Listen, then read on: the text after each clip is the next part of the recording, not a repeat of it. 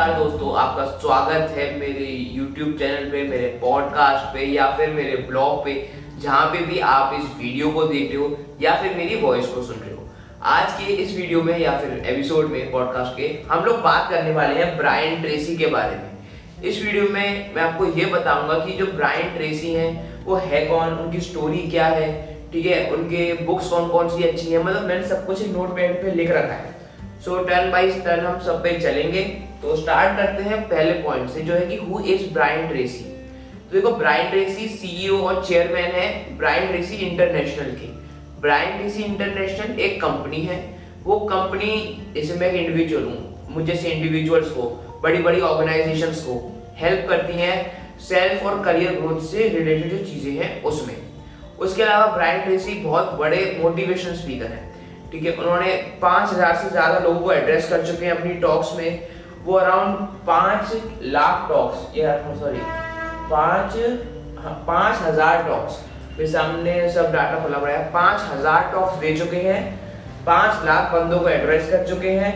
Seventy countries में उन्होंने सब टॉक्स दी हैं। यूके टू कनाडा सभी सत्तर कंट्रीज़ में उन्होंने सारी टॉक्स डिलीवर करी है। उसके अलावा वो एक कंसल्टेंट है। कंसल्टेंट बहुत सारे स्टार्टअप्स को वो कंसल्ट करते हैं। अब तक वो अराउंड थाउज़ेंड से ज़्यादा स्टार्टअप्स को कंसल्ट कर चुके हैं। तो ये इनका पूरा एक ओवरव्यू हो गया। उसके अलावा वो बेस्ट सेलिंग ऑथर भी है। ठीक है? लेकिन ब्रायन ट्रेसी की स्टोरी क्या थी? उनकी लाइफ स्टार्टिंग से इतनी लग्जरियल लेविशिंग नहीं थी। उनकी स्टोरी बहुत ही ज़्यादा क्या है तो रैक्स टू रिचेस वाली है। ठीक है? तो ब्रायन ट्रेसी की स्टोरी में ये होता है कि वो एक हाई स्कूल ड्रॉप आउट होते हैं। मतलब उन्होंने हाई स्कूल भी अपना पूरा नहीं करा होता है। तो फिर वो एज अ लेबरिंग जॉब में जाते हैं, जहाँ पे उसके साथ साथ वो ट्रेवल भी करते रहते हैं। तो ऐसा आठ साल तक आई थिंक ये मेरी पूरी रिसर्च पे बेस्ड हो सकता है, कुछ गलत भी हो। है ना तो आठ साल तक वो ऐसे ट्रेवल करते रहते हैं और साथ में अपनी जो जॉब है वो करते रहते हैं।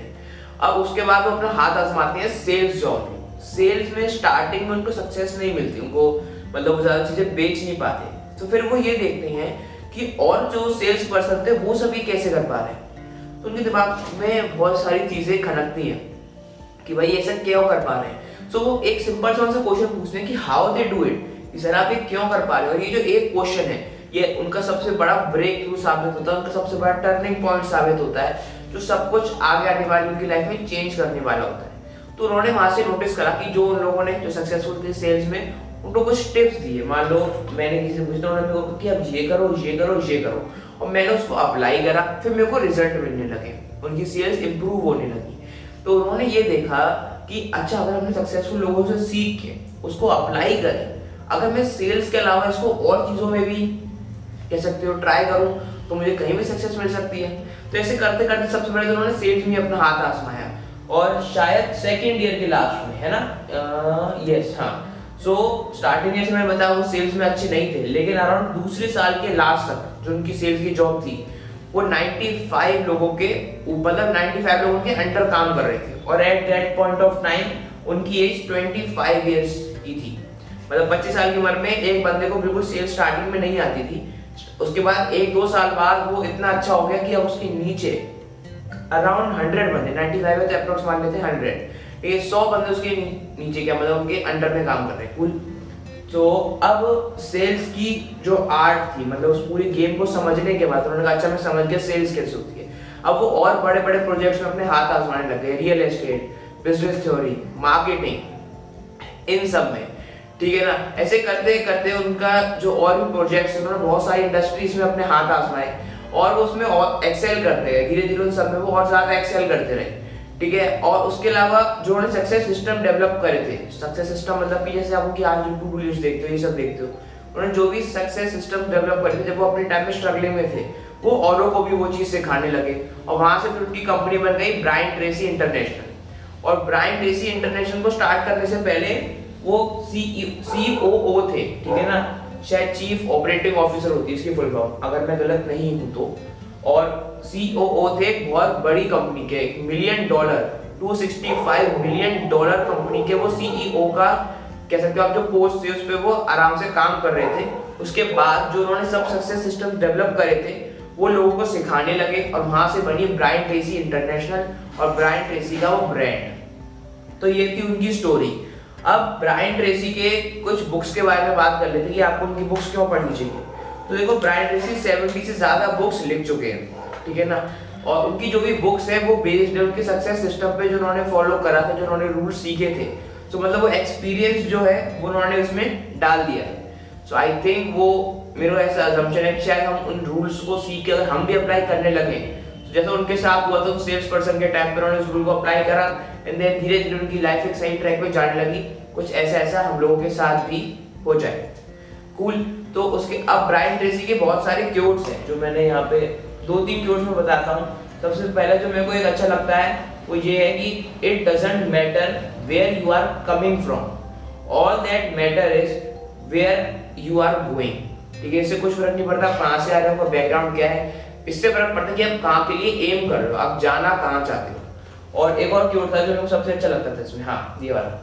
There are no limits on what you can achieve with your life, except the limits you accept in your mind. तो ऐसे दो तीन क्योट से एक क्योट ये था कि जो लोग गोल्स अपने रिटिन में नहीं लिखते, वो उन लोगों के लिए काम करते रहते हैं पूरी लाइफ जो उन गोल्स को रिटिन में लिखते हैं। तो मतलब उन गोल्स को आपको जो भी है उनको रिटिन में लिखना चाहिए। ये बात ब्रायन ट्रेसी कह रहे हैं। अब ब्रायन ट्रेसी की छह बेस्ट बुक्स कौन सी हैं?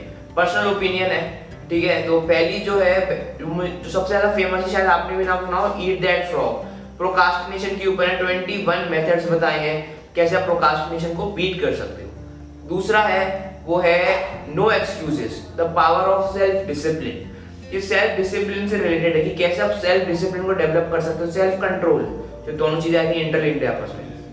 वो, तीसरा है गोल्स कि गोल सेटिंग आप कैसे कर सकते हो और कैसे अपने गोल्स को जल्दी अचीव कर सकते हो। चौथा है मैक्सिमम अचीवमेंट तो मैक्सिमम अचीवमेंट में कह सकता हूँ, कुछ सक्सेस के लॉस से रिलेटेड है। थिंक एंड ग्रो रिच अगर आपने नाम सुना है तो उसी से कुछ कुछ रिलेशन इसका होगा। चार बुक्स हो गई। पांचवी है अगर सेल्स से रिलेटेड है सेल्स की बुक है, उसका नाम है द साइकोलॉजी ऑफ़ सेलिंग वो बहुत अच्छी है सेल्स पर्सन के लिए। और 21 secrets of self made millionaires ये उनकी सिक्स बुक है। उसके अलावा एक और बुक का जो नाम मेरे को ध्यान आ रहा है इस वो है million dollar habits create your future personal success मतलब बहुत सारी बुक्स लिखी हुई है। मतलब इससे भी बहुत सारी बुक्स मैंने अराउंड पच्चीस से छब्बीस बुक के नाम उनके स्टडी करे थे। और वो सब मैंने पर्टिकुलरली अपने ब्लॉग पे, ठीक है ना? एक आर्टिकल लिखा था अराउंड ढाई, दो से ढाई हज़ार वर्ड्स का। वो मैंने लिख के क्योंकि तभी मेरे को सब उनके रिसर्च के बारे में पता चला।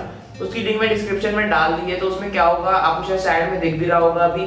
उसमें से हर एक बुक है तो उसमें बताया गया उसमें कितने पेजेस हैं उसमें कितने चैप्टर्स हैं उसकी रेटिंग क्या है ये बुक के में कंसेप्ट क्या बताए गए हैं और ये बुक किसको पढ़नी चाहिए किसको नहीं पढ़नी चाहिए ये सब। सो एक टेबुलर फॉर्म में आपको सब डाटा मिल जाएगा।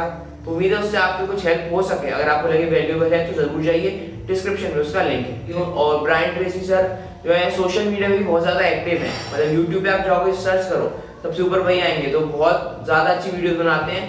सो मैं भी देखता हूँ, बड़ी अच्छी लगती है। सो यहीं तक ये वीडियो को हम फिनिश करते हैं। उम्मीद है आपको अच्छी लगती है। Thank you very much for watching और listening to this episode bye bye